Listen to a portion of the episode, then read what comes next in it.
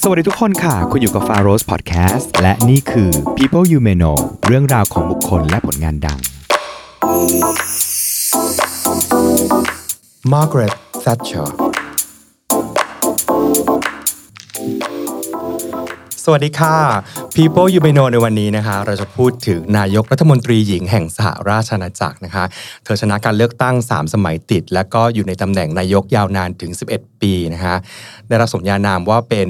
Iron Lady ค่ะ วันนี้เราจะพูดถึงชีวิตและผลงานของ Margaret Thatcher นะคะ และผู้ที่จะมาเล่าเรื่องของ Margaret Thatcher นะคะ คุณผริตวัชรศิลป์น้องไอติม สวัสดีค่ะ สวัสดีครับ ก็ขอบคุณมาก ๆ เลยที่มาในวันนี้แล้วก็จริงๆแล้ว เริ่มแรกก่อนเลยว่าโจทย์ของ Thatcher เนี่ยจริงๆแล้วเป็นโจทย์ที่ไอติมไม่ได้พูดขึ้นมาเป็นชื่อแรก คือเราคุยกันว่าอมอยากมาพูดถึงใครกันบ้าง แล้วไอติมให้มาแบบ4ี่ห้าชื่อครับพี่ก็แบบเฮ้ยยากทุกชื่อเลยอะ แล้วก็เจ๋งทุกชื่อเลยอะ ขออุบไว้ก่อนว่ามีใครบ้างเออแต่รู้สึกว่าถ้าเป็น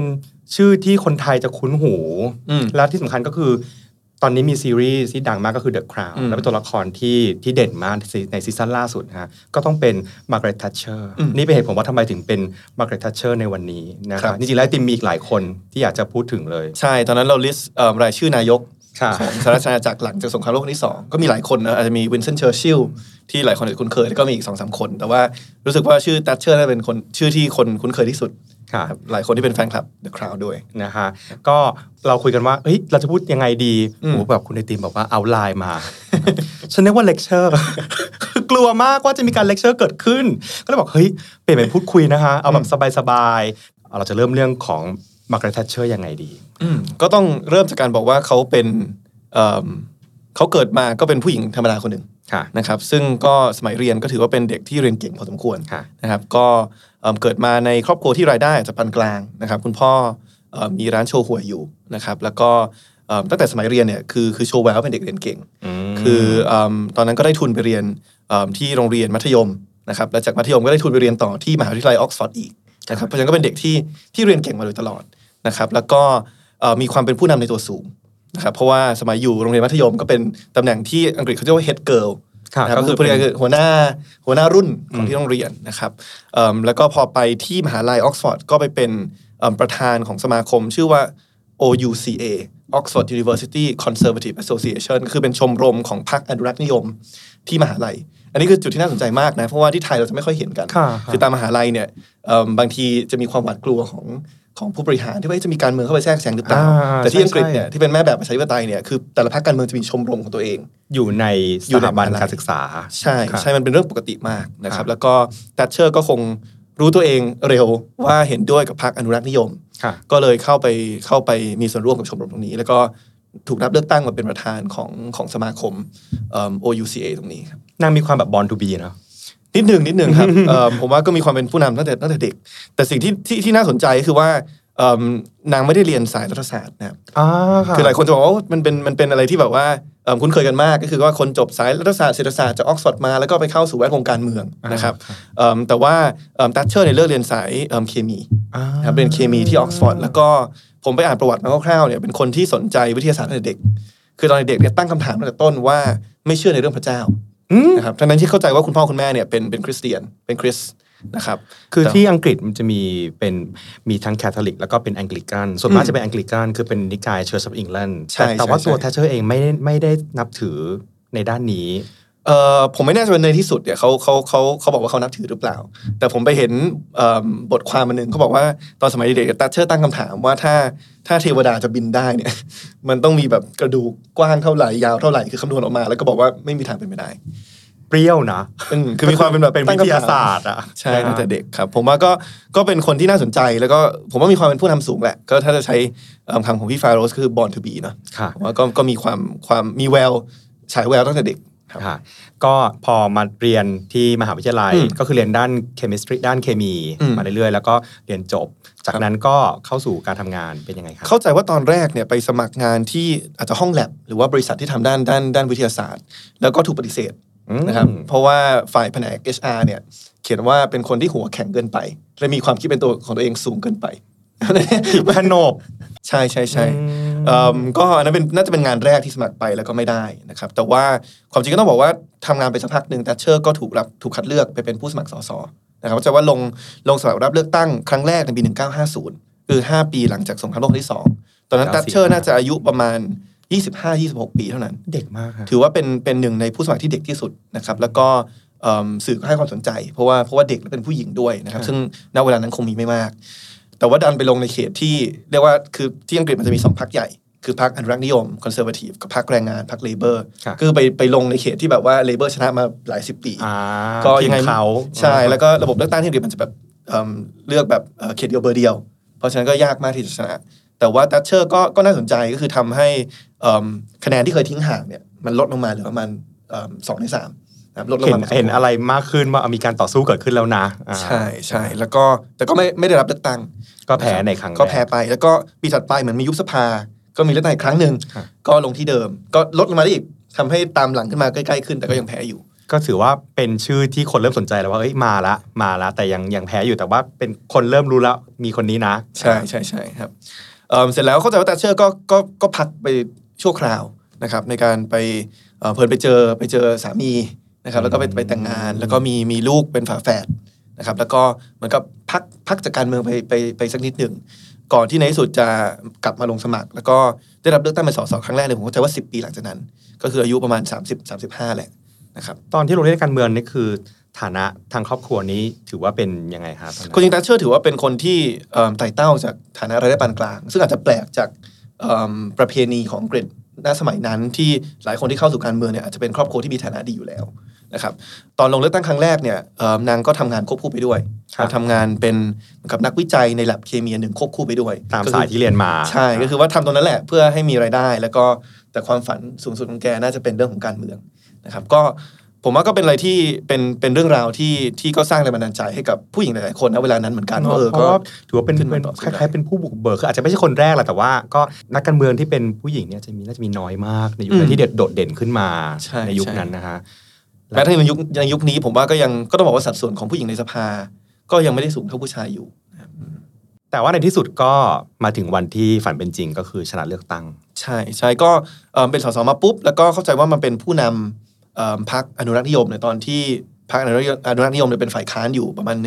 1975 ตอนนั้นแตชเชอร์ก็อายุประมาณน่าจะประมาณ 50 แหละ เป็นหัวหน้าพรรคละ เป็นหัวหน้าพรรคแล้วก็เป็นผู้นำฝ่ายค้านแล้วก็มาชนะเลือกตั้งเนี่ยในการเลือกตั้งปี 1979นะเป็นครั้งแรกที่แตชเชอร์ลงท้าชิงตำแหน่งนายกแล้วก็ชนะมา แล้วก็หลังจากนั้นเนี่ยก็เป็นนายกตั้งแต่ปี 1979 จนถึง 1990ชนะเลือกตั้งทั้งหมด3ครั้งก็คือปี 1979 ปี 1983 แล้วก็ปี 1987 ติดกันเลยติดกันเลย แล้วที่ต้องหลุดออกจากตำแหน่งเนี่ยไม่ได้แพ้เลือกตั้งนะครับครับแต่ว่าโดนคนในพรรคเนี่ยเรียกว่าอาจจะทรยศถ้าในมุมของแตชเชอร์ก็มองว่าทรยศ แต่ในมุมมุมของคนที่ไม่ชอบแตชเชอร์ก็บอกว่าเอิ่มพยายามเอ่อก็คือก็คือสมควรแล้วที่ที่ถอดแตชเชอร์ออกมา เพราะว่านโยบายของเขาอาจจะสร้างความเจ็บปวด แล้วก็ผลกระทบเชิงลบให้กับประเทศอังกฤษพอสมควรในเวลานั้น พอเข้าเรื่องนี้แล้วเราจะนึกถึงเลยว่า คือตัวของมาร์กาเร็ตแตชเชอร์เนี่ยทั้งเป็นที่รัก แล้วก็เป็นที่เกลียดชังอืมเออจริงนะใช่อันนี้เราจะไปพูดถึงเรื่องของความคิดก่อนไหมฮะว่าว่าว่าตัวเธอเนี่ยมาสู่ตรงเนี้ยนโยบายหรือว่าอุดมการณ์ของแทชเชอร์นี่เป็นยังไงฮะในช่วอืงมนั้นอืมคือมันจะมีคำศัพท์หนึ่งที่ใช้พูดเกี่ยวกับแตชเชอร์ก็คือว่านางเป็นเหมือนกับมาไมท์ Marmite สำหรับใครที่อาจจะไม่เคยไม่เคยไม่เคยทานเนี่ย ผมไม่แน่ใจว่ามันคืออะไรนะมันเหมือนเป็นซอสที่ใช้ทานขนมปัง ผมก็เจอบ่อยสมัยเรียนที่อังกฤษ ซึ่งมันจะเป็นสิ่งที่แบบ ครึ่งครึ่งหนึ่งของประเทศจะเกลียดมาก เพราะว่ามันจะเค็มมันจะแบบไม่อร่อยอีกครึ่งหนึ่งจะชอบมาก พี่คิดถึงทุเรียนอะอ่าใช่ใช่ถ้าเออใช่ใช่ใช่ถ้าเป็นของไทยก็คือทุเรียนครับเพราะฉะนั้นก็นางก็คือเป็นทุเรียนของแวดวงการเมืองอังกฤษ ซึ่งครึ่งหนึ่งก็คือแบบแบบแบบชอบมากรักมากเอ่อตอนสมัยที่ผมเรียนที่อังกฤษเนี่ยผมก็มีเพื่อนผมที่มันบ้าคลั่งแตชเชอร์นะหมายถึงว่าตอนที่ยุคหลังมาแล้วอะนะครัใช่ใช่คืออ๋อคือหมายถึงว่าชอบในฐานะที่เรียนแล้วคิดถึงบุคคลคนนี้ใน โลกการเมืองใช่อ่าใช่ก็จะมีเพื่อนผมที่แบบฝั่งขวาก็จะโอ้โหชอบแตชเชอร์มาก ส่วนอีกครึ่งหนึ่งก็จะแบบเกลียดมากเอ่อแล้วผมว่ามันมันชัดสุดในวันที่แตชเชอร์เสียชีวิต ที่ว่าก็มีโอเคมีการจัดเอิ่มพิธีอะไรใหญ่หลวง แต่ว่าก็มีบางคนที่ออกมาฉลองบนท้องถนนว่าแตชเชอร์แตชเชอร์ตายนะครับเพราะฉะนั้นอันเนี้ยมันคือความเป็นมาไม้หรือความเป็นทุเรียนของของแตชเชอร์อย่างมาก ทีนี้ถามว่าเอ่อความคิดอะไรที่ทำให้มัน เป็นทุเรียนได้ขนาดนี้นะครับชอบชอบที่แบบว่าโยนทุเรียนไปก็รับทุเรียนไปเลยแล้วก็ครับก็คือมีทั้งชอบมากแล้วก็เกลียดมาก ใช่ใช่ในตัวคนเดียวกัน คือผมว่าหลักๆ มันน่าจะเป็นเรื่องความคิดด้านเศรษฐกิจของแกครับนะครับคือถ้าใครที่เรียนการเมืองมา คือแกก็คือเป็นเป็นตัวอย่างที่ชัดของคนที่เชื่อในเรื่องเอ่ออุดมการณ์ด้านขวา ของเศรษฐกิจ คือเชื่อในเรื่องตลาดตลาดเสรี คือเชื่อว่ารัฐเนี่ยไม่ควรเข้าไปแทรกแซงกลไกอะไรของตลาดเลย คือเชื่อในระบบทุนนิยมจ๋าคือว่าใครจะซื้อขายทำงานอะไรก็เป็นสิทธิ์ของปัจเจปล่กอยมับุนคคลไปนะครับแล้วก็รัฐไม่ควรจะเข้าไปยุ่งพอมันเป็นอย่างเงี้ยมันก็นำไปสู่นโยบายหลายๆอย่างที่มันก็มีทั้งคนชอบคนไม่ชอบ อย่างแรกเนี่ยแกก็จะมองว่าภาษีเป็นเรื่องที่ไม่ดี ภาษีรายได้เป็นเรื่องที่ไม่ดี เพราะว่าถ้าไปคิดภาษี คนที่รายได้สูงเยอะเกินไปเนี่ยจะทำให้เขาไม่ทำงานหนักพอเขาไม่ทำงานหนักเนี่ยเขาก็จะไม่ไม่สร้างไม่สร้างงานใหม่ๆ ไม่คิดนวัตกรรมใหม่ๆไม่มีแรงจูงใจที่ไม่มีจะแรงจูงใจผลิตอะไรเพิ่ม เพราะว่าทำได้เยอะก็เสียภาษีเยอะ ใช่ ก็เลยจะทำให้คนรายได้ปานกลางขึ้นไปชอบ เพราะว่าภาษีก็จะลดน้อยลงอืมแต่ว่าในทางกลับกันคนที่อาจจะรายได้น้อยก็อาจจะรู้สึกว่าอ้าวอย่างนี้มันก็ไม่มีการกระจายรายได้ลงมาสินะครับแล้วก็แตชเชอร์ก็จะมีความเชื่อว่ารัฐเนี่ยไม่ควรไปอุ้ม คนที่มีรายได้น้อย เพราะว่าอาจจะคิดว่าเนี่ยถ้าไปเอิ่มให้เงินอุดหนุนเยอะเกินไปเขาอาจจะ เขาอาจจะไม่ทำงานหรือว่าไม่มีแรงจูงใจในการทำงานหรือเปล่า ซึ่งนี่เป็นสิ่งที่ผมเห็นต่างแตชเชอร์มากอะตัวส่วนตัวอ่าคือของไอติมคือไม่ได้ไม่ได้เห็นด้วยกับเรื่องนี้ ใช่ใช่เอิ่มซึ่งผมก็พยายามวิเคราะห์ว่าทำไมแตชเชอร์คิดแบบนี้ครับทำไมคนเราถึงคิดแบบนี้มันได้เกิดอะไรขึ้นคะผมว่ามันเป็นเพราะว่าตัวเขาเองอะประสบความสำเร็จจากการที่ไม่ได้มาจากฐานะที่รายได้สูงมาก พอเขาทำได้แบบไต่เต้าขึ้นมาได้ สอบชิงทุนได้ ชิงทุนมหาลัยได้ มาเป็นเนี่ยเอิ่มนายกรัฐมนตรีหญิงคนแรกของประเทศได้ เขาอาจจะนึกว่าเอ้ยทำไมทุกคนไม่ทำเหมือนเขาฉันทำได้เลยทำไมคนอื่นจะต้องมามีข้ออ้างมีเหตุผลต่างๆนะครับคือเขาอาจจะ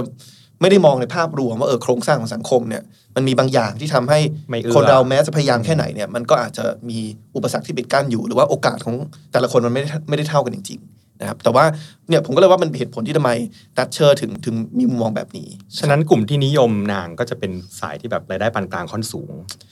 ก็ใช่ใช่ครับส่วนส่วนใหญ่จะเป็นอย่างนั้นนะครับ แล้วก็เอิ่มในในทางเดียวกันคือพอนางลดภาษีแล้วนางก็จะลดเอิ่มงบประมาณของรัฐในการช่วยอุดหนุนสวัสดิการต่างๆด้วย ต้องบอกว่าบริบทของเอิ่มสังคมอังกฤษตั้งแต่หลังสงครามโลกที่สองมาเนี่ยทุกคนจะเหมือนกับเชื่อในเรื่องรัฐสวัสดิการ คือทั้งสองพรรคเนี่ยมันจะมีชันธามติร่วมกัน คือเห็นร่วมกันว่า รัฐสวัสดิการเป็นสิ่งสำคัญครับมันเลยทำให้อังกฤษมีระบบประกันสุขภาพทั่วหน้า ก็คือเหมือนกับ 30 บาทของไทยเนี่ยตั้งแต่หลังสงครามโลกที่สองแล้วนะครับ มีตัชเชอร์เนี่ยคนแรกที่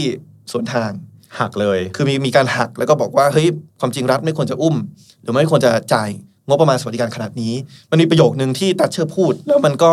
บางคนก็ชอบบางคนก็โอ้โหเกลียดมาก เขาบอกว่า there is no public money คือไม่มีไม่มีสิ่งที่เรียกว่าเงินของรัฐค่ะมีแต่ only taxpayers money มีคือเงินแต่เงินของภาษีประชาชนนะครับเขาก็เลยบอกว่าเพราะฉะนั้นเนี่ยเขาจะไม่ไม่ให้รัฐเนี่ยใช้จ่ายอย่างฟุ่มเฟือย แล้วก็ตอนนั้นเนี่ยเศรษฐกิจมันมีอัตราเงินเฟ้อสูง พูดง่ายๆคือว่าของมันแพง เพราะฉะนั้นแตชเชอร์ก็พยายามจะลดค่าใช้จ่ายของรัฐเนี่ยเพื่อให้อัตราเงินเฟ้อเนี่ยมันลดลงมาด้วยนะครับอืมแต่ว่าหลักๆก็คือมันเลยทำให้งบประมาณที่อาจจะเคยลงไปในการสนับสนุนนมโรงเรียนก็ถูกถูกตัดออกไปนมเรียนคืออะไรคะนมโรงเรียนก็ก็เป็นที่รัฐไปอุดหนุนว่าโอเค แต่โรงแต่โรงเรียนจะมีนมฟรีให้กับนักเรียน นางก็ไปตัดตอนนั้นออกมา ตอนสมัยเป็นรัฐมนตรีศึกษานะครับแล้วคนไม่โวยเหรอคะโวยครับและตอนเป็นนายกก็โวยหนักไปอีกเพราะว่าไปตัดงบของมหาวิทยาลัย นะครับแล้วก็มีเนี่ยนักเรียนนักศึกษาก็รณรงค์เขียนเอ่อล่ารายชื่อส่งเข้าไปประท้วง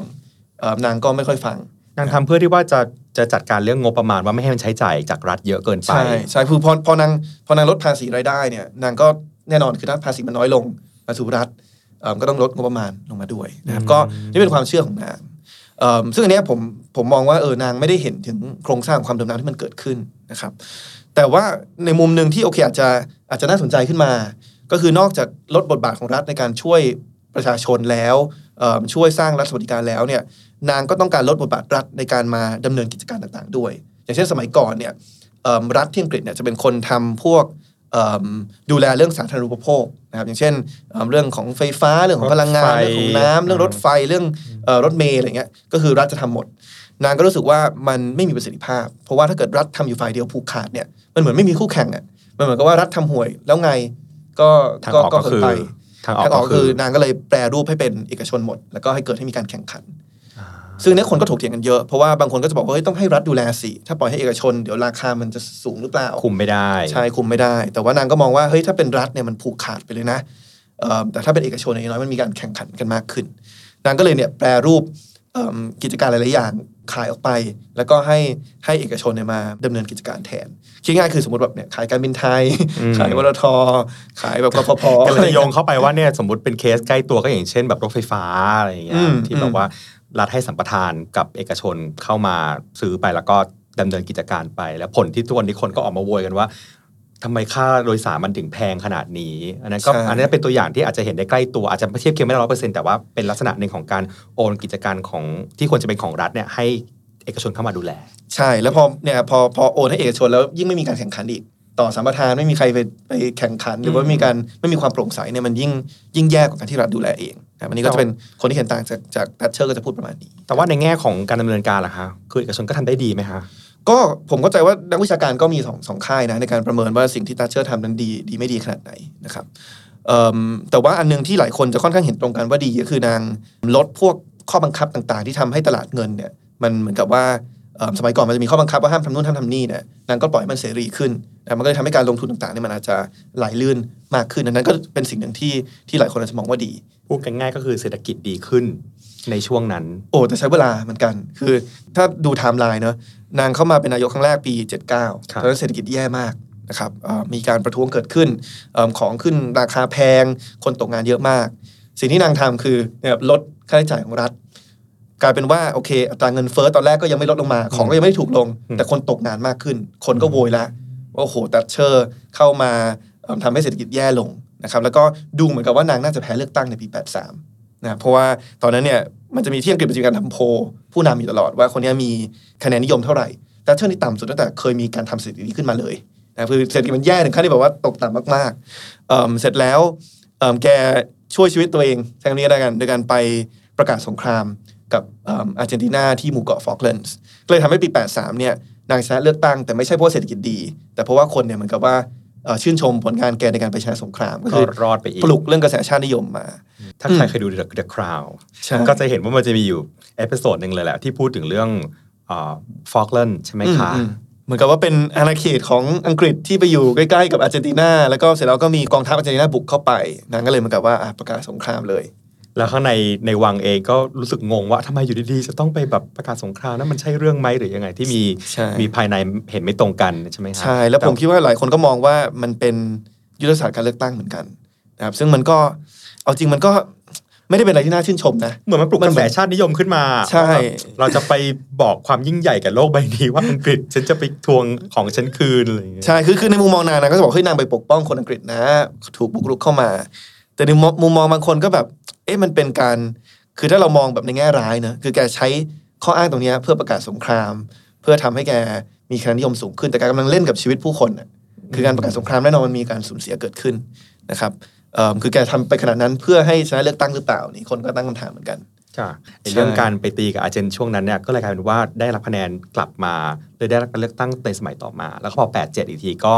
ก็ยังก็ยังต่อได้อีก แต่เจ็ดเศรษฐกิจเริ่มดีขึ้นแล้วครับอันนั้นก็เลยก็เลยก็เลยทำให้คนอาจจะยอมรับแกมากขึ้น แล้วก็ต้องบอกว่าฝ่ายค้านเนี่ยแบบเละตุ้มเป๊ะด้วยนะ คือถ้าเกิดว่าพักแรงงานที่เป็นฝ่ายค้านแบบแข็งแรงเนี่ยก็ก็จะว่าไปอย่าง แต่ว่าต้องบอกว่าฝ่ายค้านเนี่ยมีการแตกกันภายในระหว่างนั้นประจวบเหมาะพอดีใช่ใช่ตอนนั้นฝ่ายค้านมันแตกเป็นแบบซ้ายสุดโต่งเลย คือเอิ่มซ้ายสุดโต่งที่แบบว่าหลายคนอาจจะมองว่าใกล้เคียงกับอุดมการณ์คอมมิวนิสต์คอมมิด้ววยนิสต์ซ้ำแล้วก็ซ้ายกลางๆ ที่ที่ในที่สุดแยกตัวออกมาตั้งอีกพรรคหนึ่งเป็นพรรคที่สามซึ่งก็ไม่ได้ประสบความสำเร็จ แต่ว่ามันก็เลยทำให้ฝั่งซ้ายมันแตกกันค่ะแล้วก็แตชเชอร์ก็เลยกวาดเรียบนะครับเมื่อกี้ติมพูดกันว่าแบบซ้ายสุดโต่งซ้ายกลางๆพี่ขออนุญาตแบบนอกเรื่องมานิดนึงเออเออในในเส้นเนี้ยที่มันมีตรงกลางมีซ้ายมีขวาเนี่ย ในขวาเนี่ยมันก็ยังมีขวาแบบขวาจัดสุดๆไปเลย แล้วก็ขวาที่ค่อนข้างมาทางกลางๆหน่อยเนี่ยถ้าพูดถึงแตชเชอร์เองเนี่ยนางอยู่แถวไหนคะ คือผมอาจจะไม่ชอบเส้นเดียว เพราะว่าเราจะชอบเหมารวมซ้ายขวาทั้งในเรื่องเศรษฐกิจกับเรื่องสังคม ซึ่งผมว่าต่างกันค่ะถ้าเรื่องเศรษฐกิจเนี่ยต้องบอกว่า t ท t เชอร์คือแบบขวาสุดอะค่ะเพราะว่าขวาสุดคือเชื่อในเรื่องตลาดเสรีรัฐทำตัวเล็กที่สุด อย่าเข้าไปแทรกแซง อย่าไปเก็บภาษีอย่าไปอุดหนุนรัฐสวัสดิการค่ะในขณะที่ซ้ายสุดก็คือรัฐทำทุกอย่างค่ะนะครับแต่มันมีแนวตั้งใช่ไหมคะแกนแนอ่าวตั้งมันจะมีแนวตั้งอีกอันหนึ่งก็คือเอ่อเรียกว่าบนล่างก็ได้คือในเชิงอ่าในเชิงในเชิงสังคมนะครับซึ่งเอิ่มขั้วหนึ่ง ก็จะก็จะเป็นเอิ่มความเชื่อในสังคมแบบเสรีนิยม ก็คือพูดง่ายๆคือ คุณคนแต่ละคนจะชอบทำอะไรก็ก็ทำไปตราบใดที่คุณไม่ไปทำร้ายคนอื่นก็โอเคค่ะแต่ในกลุ่มที่เป็นฝั่งอนุรักษ์นิยมในเชิงสังคมเนี่ย ก็จะเชื่อว่าโอเค มันมีวิธีการดำเนินชีวิตแบบหนึ่งนะที่มันถูกต้องถูกตามประเพณีประวัติศาสตร์ต้องทำตามนี้เท่านั้นครับไม่งั้นจะถือว่าเป็นการที่ไม่ได้ไม่ได้ใช้ชีวิตแบบถูกต้องนะครับผมว่าอันนี้ตัชเชอร์ค่อนข้าง ไม่คลุมเครือนะ ว่าแกอยู่ตรงไหน เพราะว่าถ้าดูประวัติแกบางทีแกก็ดูเสรีนิยม บางทีแกก็ดูแบบอนุรักษ์นิยมมากเหมือนกัน พี่จะเคยเห็นไอ้กราฟอันเนี้ยที่มันจะมีแบบแกนแนวนอนนะแบบฝั่งซ้ายฝั่งขวา แล้วก็แกนแนวตั้งที่บอกว่าอ่า liberal กับ conservative เนี่ยอ่าฮะตอนนี้มันเหมือนกับว่าถ้าเราต้องพลอตกราฟลงไปอะเหมือนนางเด้งไปเด้งมาไหมคือคือนางจะอยู่หาไม่นางเจจะอนางจะอยู่ขวาสุด แต่ว่านางจะแบบเอ๊ะบนบนหรือล่างเนี่ยแล้วแต่เรื่องไปแล้วแต่เรื่องเช่นอะไรบ้างคะซึ่งถ้าไปดูประวัตินางน่าสนใจ คือในมุม บางอย่างนางก็เสรีนิยม อย่างเช่น มันอาจจะฟังดูไม่เสรีนิยมในยุคนี้แล้วนะครับแต่ตอนนั้นเนี่ยในยุคนั้นอะในยุคนั้นน่ะมันถือว่าเสรีนิยมพอสมควร อย่างเช่น ตอนที่นางโหวตเห็นด้วยกับการทำให้การเป็นเกย์ไม่ผิดกฎหมายมคือสมัยก่อนเนี่ยโอ้โหกฎหมายอังกฤษมันมันเขียนไว้เลยว่าถ้าคุณเอ่อเป็นคนที่รักเพศเดียวกันมันผิดกฎหมาย นางก็เป็นหนึ่งในฝ่ายอนุรักษ์นิยมไม่กี่คนนะคือนางนางแหกมติพักนะ ในการที่มาโหวตเห็นด้วยกับตรงนี้ คือมติพรรคบอกว่าไม่ได้ยังไงก็ต้องให้ผิดกฎหมายเหมือนเดิม ใช่ใช่ใช่พรรคอนุรักษ์นิยมของอังกฤษในเวลานั้นนะครับอันนั้นก็เป็นตัวอย่างของความเป็นเอ๊ะเหมือนจะเสรีนิยม อีกอันหนึ่งคือนางโหวตเห็นด้วยกับกฎหมายเรื่องการทำให้การยุติการตั้งครรภ์มันมันถูกกฎหมายนะครับ ก็อันนี้ก็เป็นเป็นเป็นเป็นสิ่งที่ดูเหมือนกับจะเสรีนิยมอั นนี้ก็คือสิ่งที่ในหัวนางมีฝั่งมาทางแบบ liberal อืมส่วนฝั่งที่เป็นความคิดแบบ conservative อืมของนาง ก็ก็จะมีอยู่ครับ อย่างเช่นนางก็จะเห็นด้วยกับการประหารชีวิตนะครับแล้วก็มีตอนนั้นไปบวชเห็นด้วยกับการลงโทษอะไรสักอย่างที่เหมือนกับมีการอนุญาตให้ครูตีเด็กอะไรประประประมาณเนี้ยครับผมจำรายละเอียดไม่ได้ แต่ว่ามีนางมีความเชื่อในเรื่องการลงโทษที่ค่อนข้างรุนแรงนะครับ แล้วก็เห็นด้วยกับการประหารชีวิต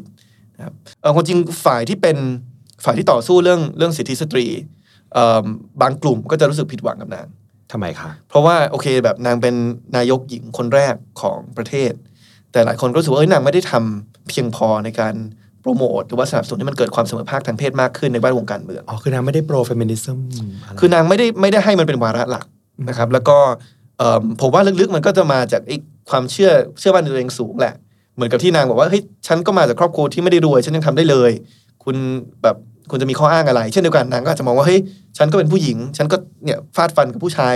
ชนะเข้ามากี่ครั้งแล้วเนี่ย เพราะฉะนั้นจะจะต้องทำอะไรเพิ่มอีก ผมว่ามันเป็นอันเนี้ยคือมันเป็นแบบว่านางอาจจะมอง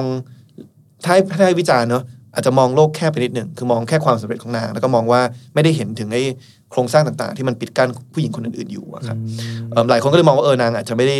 ไม่ได้ไม่ได้เป็นไอคอนของ feminism ขนาดนั้นน่ะใช่ใช่แล้วก็นางก็ยังมีภาพภาพ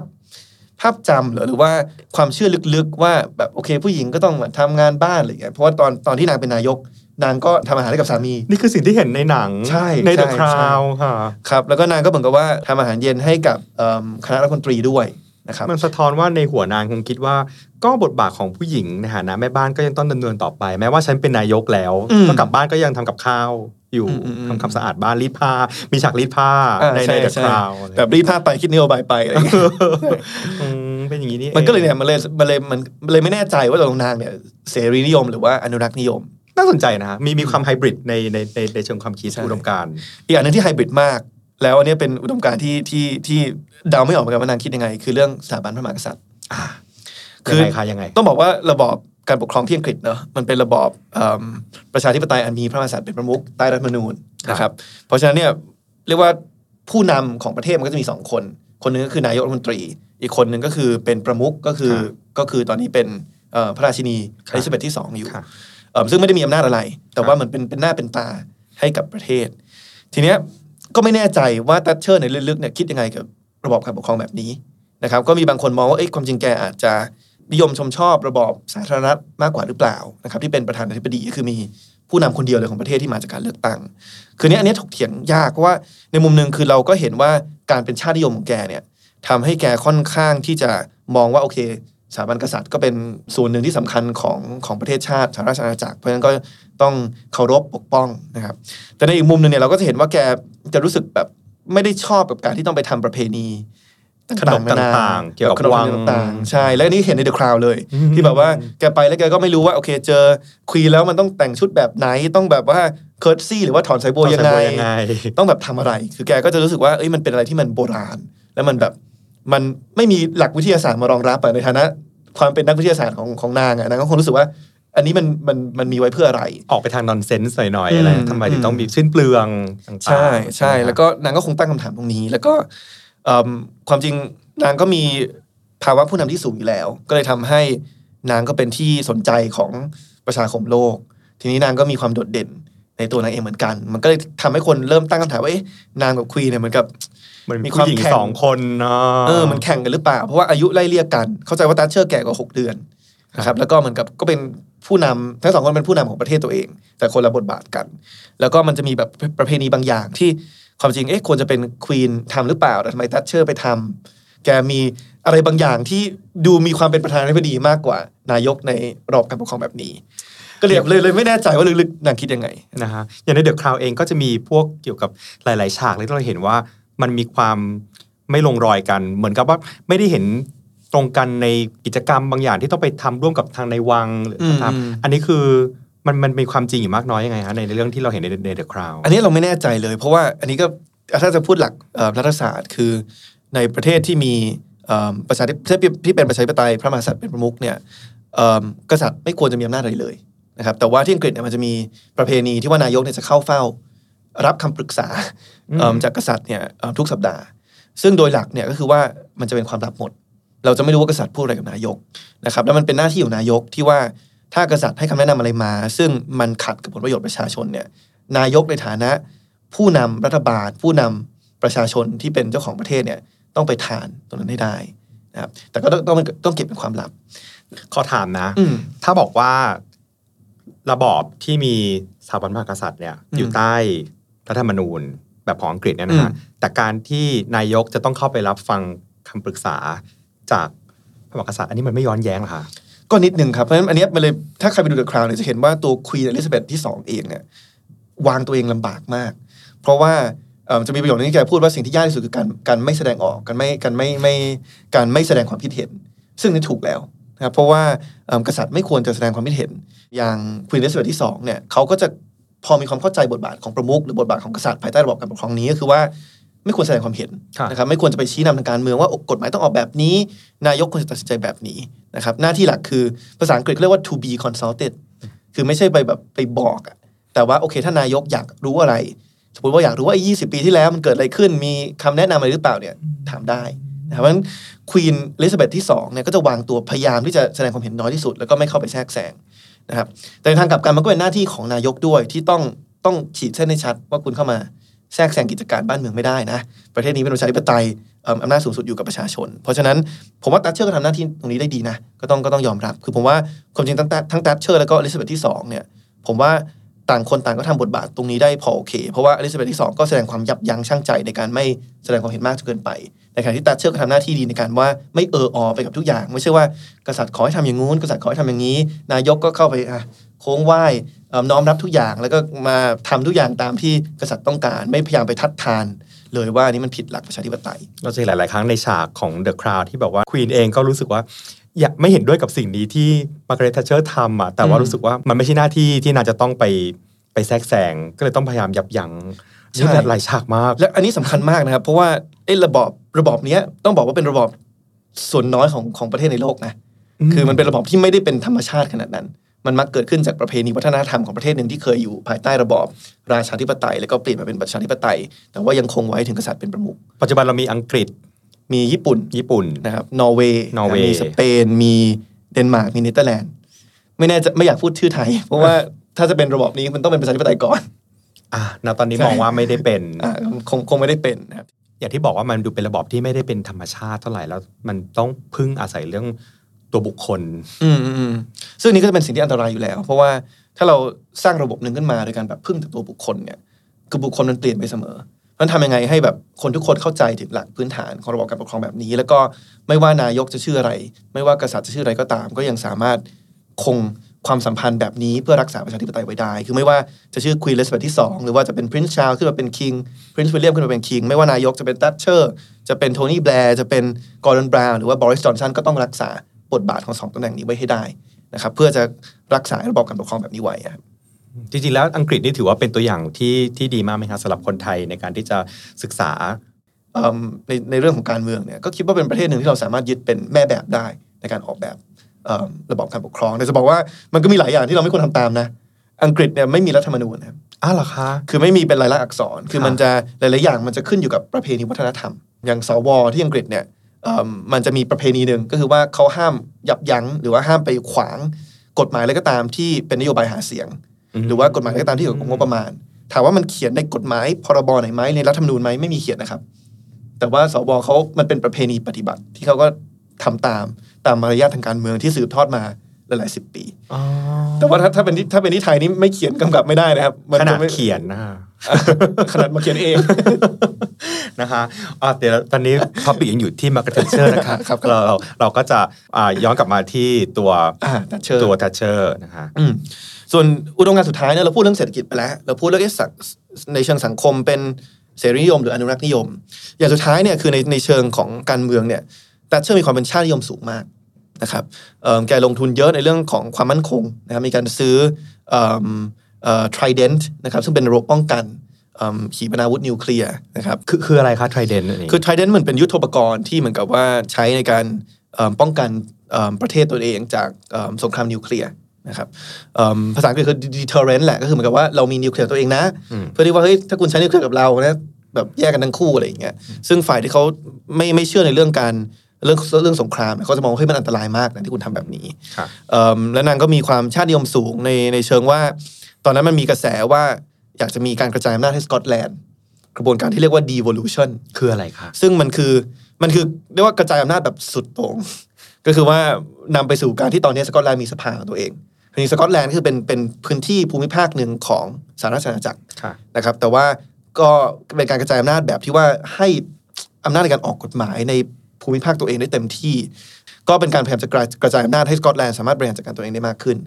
นางก็ไม่เห็นด้วย เพราะว่านางก็กลัวว่าเฮ้ยให้ไปขนาดนี้เดี๋ยวในที่สุดจะกลายเป็นแยกประเทศออกไป และในที่สุดและในที่สุดก็มีประชามติที่จะให้แยกประเทศแล้วก็ไม่ได้แยกนะครับก็ความจริงถ้ามองย้อนกลับมา ผมก็คิดว่าการที่กระจายอำนาจแบบนี้แหละ เป็นวิธีที่ดีที่ดีที่สุดในการ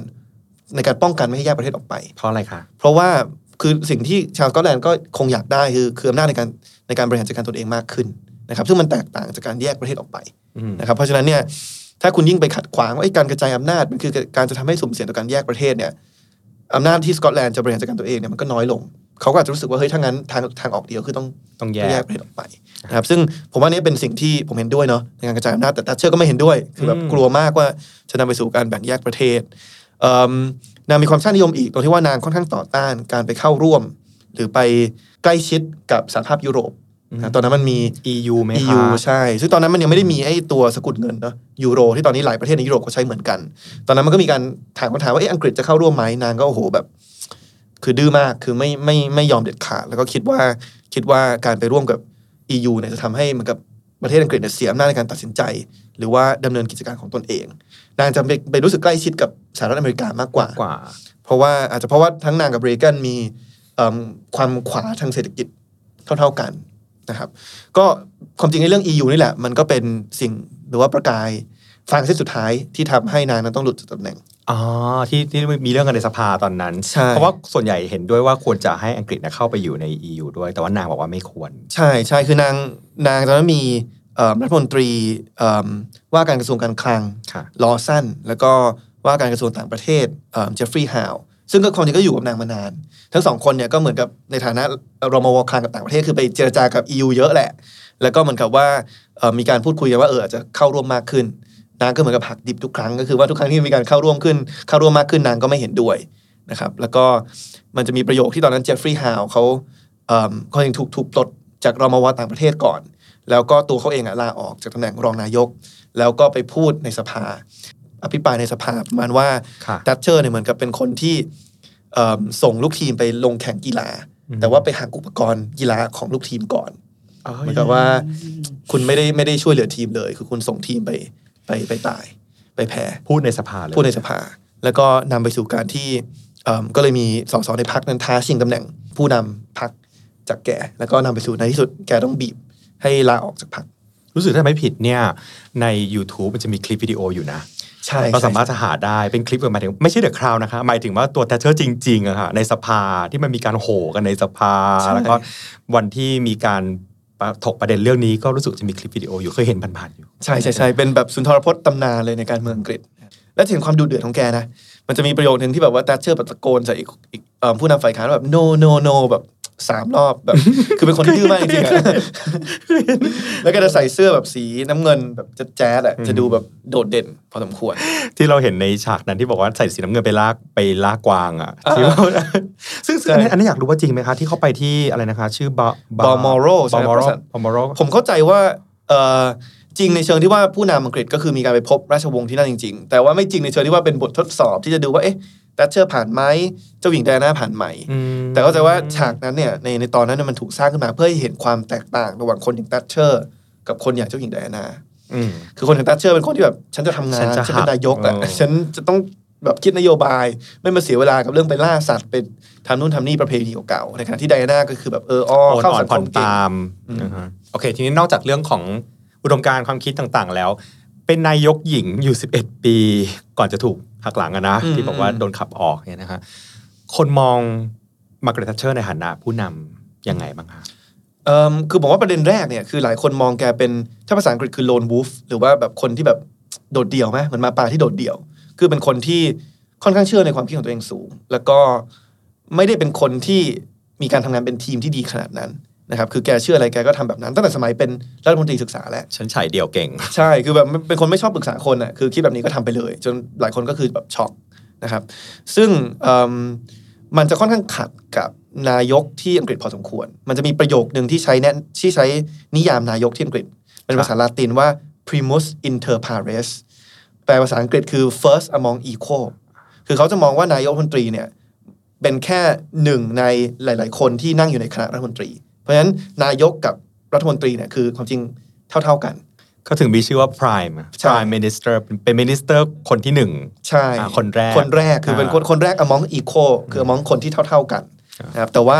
แ a ชเชอร์จะมีความเป็นเหมือนกับประธานาธิบดีสูงก็คือว่าฉันแบบแบบพวกนี้มีหน้าที่ทำทำตามที่ฉันสั่ง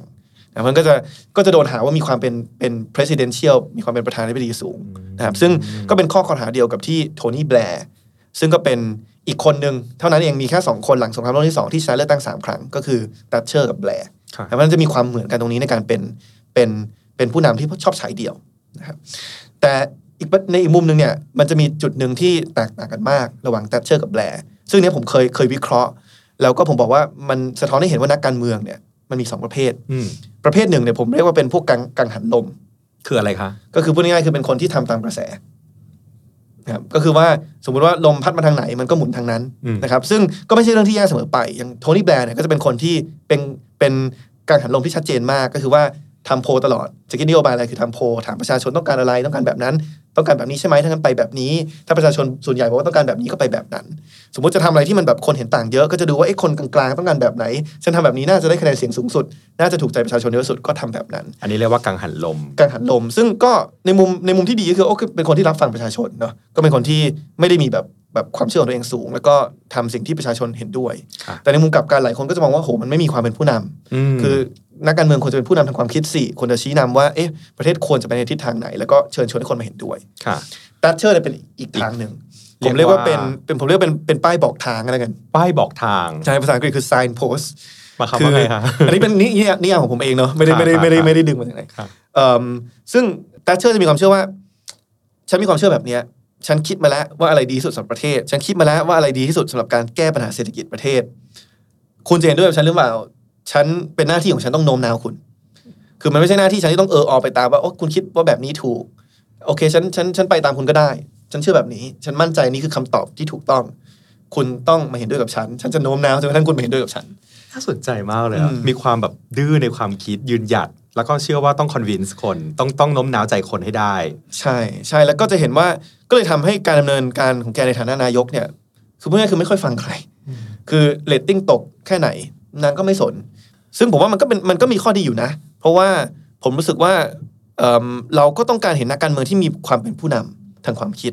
แต่เราไม่ต้องการเห็นคนเดียว คือเราต้องการให้มันมีหลาย ๆ คนแหละแหละที่เป็นผู้นำทางความคิดที่อาจจะเห็นต่างกันนะครับ มันควรจะมีตัวละครแบบเนี้ยที่อยู่ในสภา ใช่ไหมครับใช่ คือผมจะพูดเสมอว่า ผมไม่ได้เห็นด้วยกับอุดมการณ์ความคิดของแตชเชอร์ แต่ผมอยากเห็นเห็นนักการเมืองแบบแตชเชอร์เยอะอ่าๆตรงที่ว่าโอเคแหละ มันความเชื่อเรื่องอุดมการณ์ว่าเอ๊ะรัฐควรจะมีบทบาทยังไง รัฐสวัสดิการควรจะโตขึ้นหรือว่าเล็กลงภาษีคนส่วนใหญ่มันเถียงกันได้เถียงกันได้ แต่ว่าคุณไปคิดไม่ชัดว่าคุณเชื่อจริง ๆ ว่าอะไรดีที่สุดสำหรับประเทศ แล้วเรามาเถียงกัน แล้วเราเปิดให้ฝั่งซ้ายฝั่งขวา ฝั่งบนฝั่งล่างมาถกเถียงกันเต็มที่ แล้วก็ให้ประชาชนเป็นผู้ตัดสินว่าณเวลาเนี้ย เราเชื่อเอิ่มแบบไหนถึงจะเหมาะที่สุดอ่าสูตรของใครมากที่สุดว่าจะแก้ปัญหาประเทศได้นะครับเพราะว่าอันนี้เป็นเป็นสิ่งที่ดีที่สุด ผมไม่อยากเห็น เรามีนักการเมืองที่มามาแย่งกันเอออไปตามตามกระแสนะครับก็เอิ่มคุณไปคิดไปเลย คือไม่ไม่ใช่คิดกับด้วยตัวเองนะคือไปฟังประชาชนก็ได้เอิ่มแล้วก็ขมวดทุกอย่างเพื่อมาคิดว่าอะไรคือทางออกที่ดีที่สุด แล้วก็นำเสนอตรงนั้นแหละ แล้วก็ถ้าเรามีนักการเมืองแบบนี้เยอะๆเนี่ย เราก็จะมีเอิ่มการประทะทางความคิดที่เยอะมาก แล้วก็ทำให้ประชาชนในที่สุดก็เป็นผู้ตัดสินว่า ณวันนี้เราเห็นด้วยกับใครณวันหน้า ถ้าเราเลือกไปแล้วแล้วไม่ work ก็ไม่เป็นไรก็อาจจะไปเลือกอีกฝั่งหนึ่งฝั่งก็ก็ได้ได้ใช่อืมปัญหาที่เกิดขึ้นก็คือว่าบางทีนักการเมืองก็อาจจะให้ความสำคัญกับเรื่องของอำนาจมากกว่า คือห่วงแหนเอาไว้ก็เลยต้องยอมโอนอ่อนผ่อนตามไปตามนั้นอืมมากกว่าแต่จะยืนหยัดในอุดมการณ์อย่างนี้หรือเปล่า ใช่ความจริงมันจะมี คือถ้าพูดทางความสำเร็จทางการเมืองเนี่ยความจริงแบบกังหันลมหรือแบบป้ายบอกทางก็สำเร็จได้ทั้งคู่ครับอย่างเห็นว่าตัชเชอร์กับแบลร์คือคนละคนละแบบ แต่ว่าก็ชนะเลือกตั้งสามครั้งทั้งคู่ครับ แต่สำหรับผมอะคือถ้าเราอยากเห็นการเมืองที่มันเป็นการปะทะเชิงความคิดการเมืองเชิงอุดมการณ์เนี่ยผมว่ามันต้องมีคนแบบตัชเชอร์เยอะ แต่ว่าไม่ได้คิดเหมือนตัชเชอร์หมดคือคือคือแตกแตกต่างในความคิด ทีนี้มันก็มีอันตรายสองอย่างค่ะอย่างแรกคือเมื่อไหร่ก็ตามที่เอิ่มเอ่อกติกาการเมืองมันไม่เป็นธรรมหมายความว่ามันเป็นกติกาที่เข้าข้างฝ่ายใดฝ่ายหนึ่งเนี่ยไอการแข่งขันตรงเนี้ยมันจะไม่ work แหละ คือสมมติว่าตัชเชอร์เลือกตั้งทีไรก็คือมีสว250คนมาช่วยโหวตให้ตัชเชอร์เนี่ยเออ แล้วฝั่งฝั่งฝั่งซ้ายจะฝั่งทำตามกฎเออไปก็มันก็ไม่ชนะอืมดังนั้นพอพอเป็นอย่างเนี้ยตัชเชอร์ก็บอกว่าถ้างั้นฉันก็ไม่ต้องทำอะไรก็ได้อืมคือไม่ต้องโน้มน้าวประชาชนก็ได้ว่าต้องเห็นด้วยกับนโยบายเศรษฐกิจของฉัน เพราะว่าฉันมีสว250คนพร้อมจะหนุนฉันอยู่แล้ว มันเป็นนายกของสหราชอาณาจักรนั่นน่ะสินะครับ เพราะฉะนั้นกติกามันต้องเป็นธรรมก่อน เพื่อที่ว่าให้แต่ละทีมแต่ละกลุ่มมันแข่งกันก็ได้อย่างอย่างเท่าเทียมกันเอิ่มอย่างที่สองคือเราก็ต้องการนักการเมืองที่เข้าสู่การเมืองด้วยความคิดที่มัน แน่วแน่ชัดเจนอะว่าตัวเองอยากจะแก้ปัญหาประเทศด้วยด้วยวิธีการแบบไหนนะครับคือในประเทศประชาธิปไตยที่ดีเนี่ยคุณชี้ไปที่พรรคการเมืองหนึ่งเนี่ยคุณต้องตอบได้นะว่าพรรคการเมืองเนี้ยมีอุดมการณ์แบบไหน แล้วหลายครั้งมันจะปรากฏในชื่อพรรคเลย อย่างพรรคคอนเซอร์วทีฟพรรคอนุรักษ์นิยมก็รู้แล้วว่าพวกเนี้ยว่าไม่สายไหนเออสายไหน อันนี้พักแรงงานก็รู้แล้วว่าเขาเป็นตัวแทนของของของชุดความคิดแบบไหนอะพักลิเบอรัลพักเสรีนิยมก็รู้แหละแต่ของไทยเนี่ย ชี้ไปที่บางพักเนี่ยผมไม่แน่ใจว่าคืออุดมการณ์ความคิดก็คือยังไง ต้องไปแปลก่อน ได้ยินชื่อแล้วก็จะรู้สึกอะอะไรนะขออีกทีแล้วยังไง คือมันจะเป็นคำถามว่าเป็นพักของใคร หรือพักของภูมิภาคไหนอืมพักของพื้นที่ไหน มากกว่าจะพักเป็นของความคิดชุดไหนอ่าใช่ ซึ่งถ้าเรากลับไปไอ้ตารางที่พี่ฟาโรสพูดนะซ้ายขวาบนล่างเนี่ยแบบพักการเมืองในในแบบเนี้ยสำหรับพักส่วนใหญ่นะ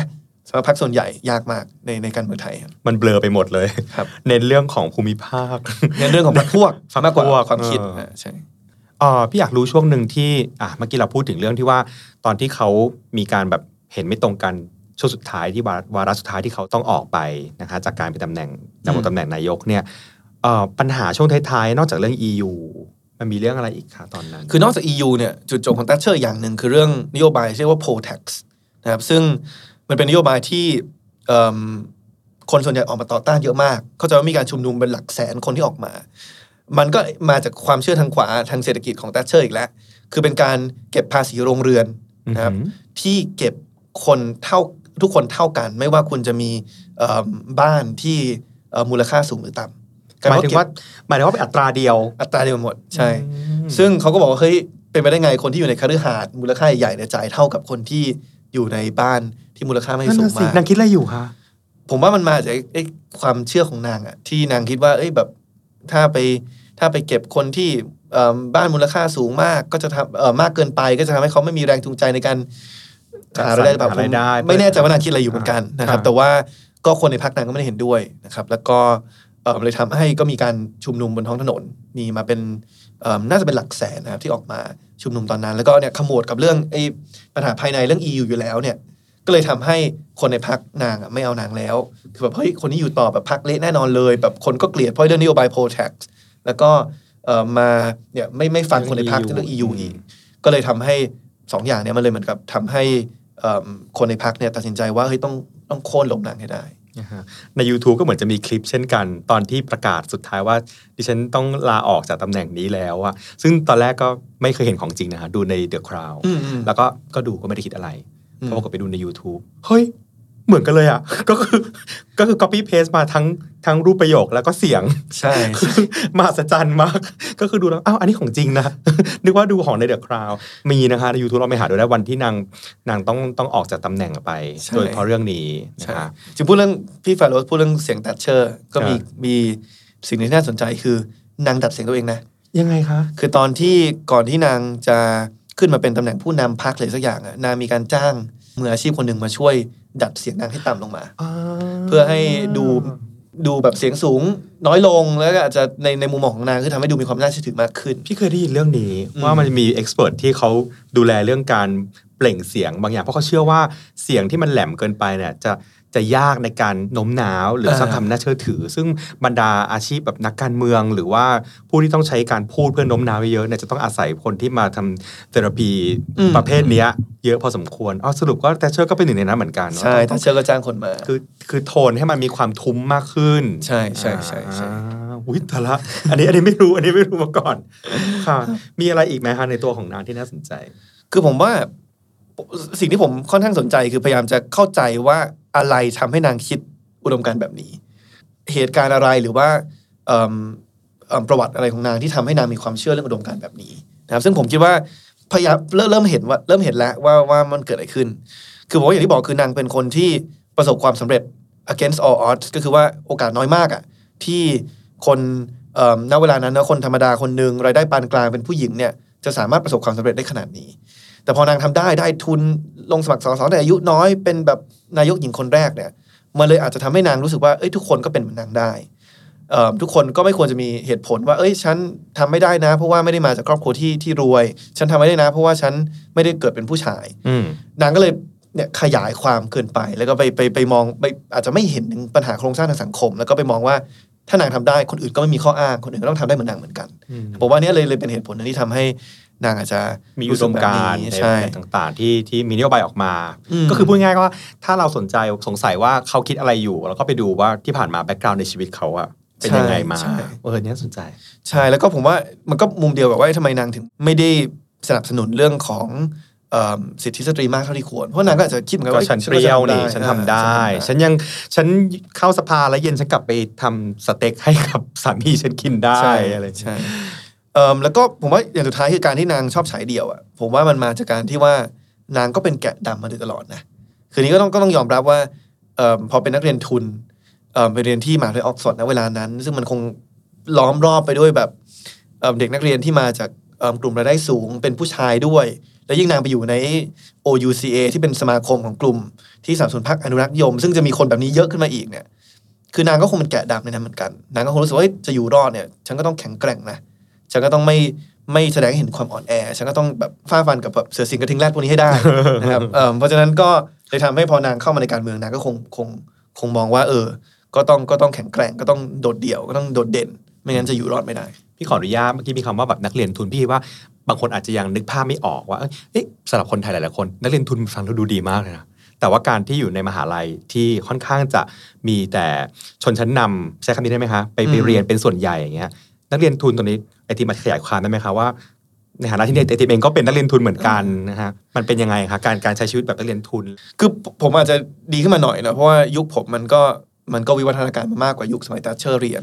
แต่ผมเองก็เจอเหมือนกันเพราะว่าตอนที่ผมไปเรียนมัธยมเนี่ยเอิ่มผมได้ทุนไปเรียนที่โรงเรียนอีตันค่ะซึ่งอีตันเนี่ยปีหนึ่งมันจะมีเด็กมา 250 คน จะมี 235 คนที่จ่ายค่าเทอมแพงมากๆเพื่อไปเพื่อไปเรียน คือต้องลงทะเบียนตั้งแต่เกิดอะ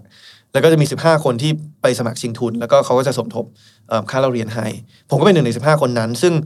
อีตันมันก็มีประเพณีวัฒนธรรมที่ประหลาด คือมันจะเอานักเรียนทุนทั้งหมดเนี่ยไปอยู่ในบ้านบ้านเดียวกัน แล้วก็จะมีอีก25 บ้านที่ไม่ใช่นักเรียนทุนอืมแล้วไอ้พวกนักเรียนทุนเนี่ยมันก็จะบังคับว่าต้องใส่กาวอันหนึง คือเครื่องแบบมันจะต่างจากคนอื่น คือตั้งแต่ไปวันแรกคือโดนโดนล้อโดนล้อชัดเจนเลย ใช่ เพราะว่าแบบเราก็แต่งตัวต่างจากคนอื่นเอ่อมันก็จะโดนเหมือนกับเพ่งเล็งเป็นพิเศษ ซึ่งอื มมีตกาอรนนั้เลืนอกปฏิบัติไหมคะก็นิดนึงครับ แล้วก็ผมว่ามันเป็นมันสังคมชายล้วนด้วยนะมันก็แบบยิ่งแกล้งกันอย่างรุนแรงขึ้น คือตอนนั้นผมไปเนี่ยผมรู้สึกเป็นแกะดำภายในแกะแกะดำอีก เพราะว่าผมเป็นนักเรียนทุนก็ต่างจากคนอื่นแล้ว ยิ่งไปกว่านั้นเนี่ยผมเป็นนักเรียนทุนที่มาจากโรงเรียนที่ไม่ได้ไม่ได้อยู่ที่อังกฤษอ่าคือมาจากโรงเรียนที่ไทย เพราะฉะนั้นวิชาที่เขาเรียนกันเนี่ย ผมก็ไม่เคยเรียนแบบลาตินกรีกอะไรเงี้ย ผมไม่รู้เรียนศาสนาก็เรียนเรียนคริสต์เอ่อผม ความรู้พุทธศาสนาผมมันก็ไม่ได้ช่วยอะไรเลยนะครับก็เลยทำให้เออเรารู้สึกเป็นเป็นเป็นเป็นแกะดำเหมือนกันนะครับ แล้วผมคิดว่าสมัยตัดเชื่อมคงหนักกว่านี้อีกอืมเออเพราะว่าอันนี้อันนี้คือที่ออกซฟอร์ดนะพอนางไปเรียนที่ออกซฟอร์ดคิดว่าตอนนั้นเดาว่าสัดส่วนของผู้หญิงน่าจะไม่สูงมาก แล้วก็สัดส่วนของคนที่มาจากครอบครัวรายได้สูงน่าจะยังสูงอยู่นะครับและอย่างที่บอกคือยิ่งนางไปทำไปไปไปคลุกคลีกับสมาคมไม่พักอนุรักษ์นิยมเนี่ยมันจะยิ่งเจอไอ้พวกคนอ๋ออ๋ออ๋อแบบแบบแบบเด็กผู้ชายจากแบบ ครอบครัวรายได้สูงอะ มันก็นางน่าจะโดนบูลลี่น่าจะโดนล้อเลียนโดนดูถูกอะไรบ้างขอบคุณที่ช่วยขยายความกันเนี่ยพี่ฟังแล้วพี่รู้สึกว่าเห็นภาพอะไรมากขึ้นว่า อืม การที่ต้องสู้อยู่ในแบบนั้นนะฮะอืมทำให้นางก็เลยคิดว่าคงเป็นคน self จัดอะเป็นคนบอกว่ามั่นใจในตัวเองสูงมากอืมนะฮะอืมมาตั้งแต่ประวัติชีวิตตั้งแต่เด็กๆละแล้วก็จนถึงสุดท้ายแล้วก็เข้าใจว่าทำไมนางถึงเป็นนายกที่มีความคิดแบบนี้ ใช่ หลังจากที่ตัวมาร์กาเร็ต t ัชเชอร์นี้ พ้นจากตำแหน่งไปแล้วอืมถือว่าในวงการแวดวงการเมืองเนี่ย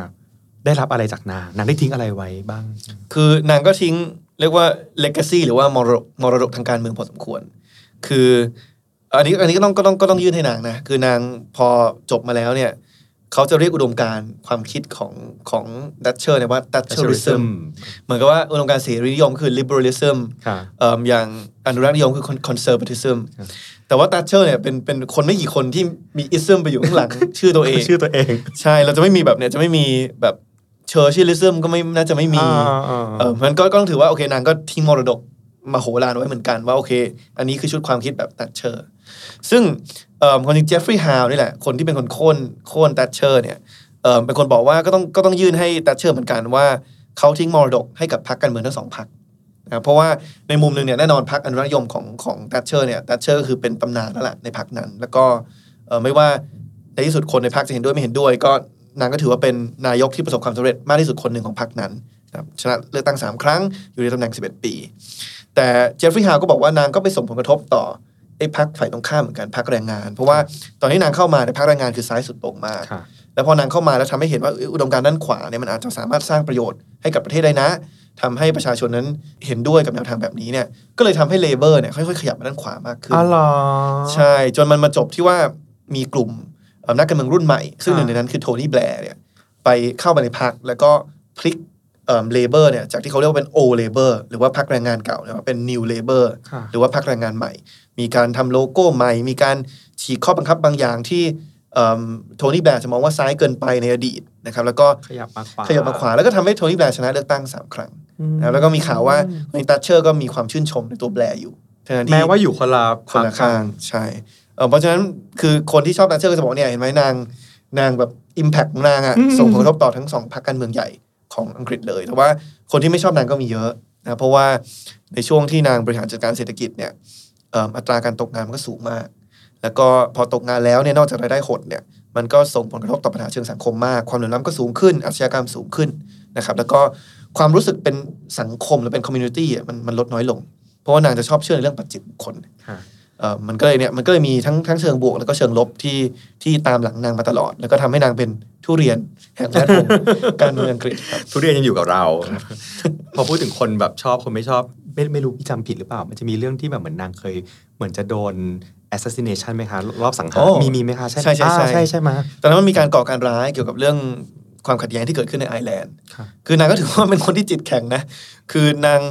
รอดพ้นจากการก่อการร้ายเนี่ย ที่พยายามจะจะฆ่านางเนี่ยเอิ่มประมาณสองสามชั่วโมงเอิ่มหลังจากเกิดเหตุการณ์นั้นขึ้นเนี่ยนางขึ้นไปพูดสปีชในประชุมพรรคไม่พักเลยไม่แบบคือใช่ไม่ไม่รู้สึกว่ามีแก้สคริปต์นิดหน่อยแล้วก็ขึ้นพูดเลย ครั้งนั้นนะทำให้แกได้คะแนนเสียงสูงขึ้น คือโดนปองร้ายมา แป๊บแป๊บอืม speech เลย ใช่ ก็เนี่ยแหละผมว่านางก็มีความความบ้าบิ่นอยู่เหมือนกันนะครับตรงนี้น่า้สนใจอะสุดท้ายแล้วนะคะ ถามว่าเออไม่รู้ว่าไอติมตอบไปหรือยังในที่เราคุยไปเนาะแต่ว่าพอฟังเรื่องวันนี้แล้วก็ต้องถามเหมือนเดิมว่า เราเรียนรู้อะไรจากตัวของมาร์กาเร็ต t ัชเชอร์บ้าง อืมคือความจริงผมก็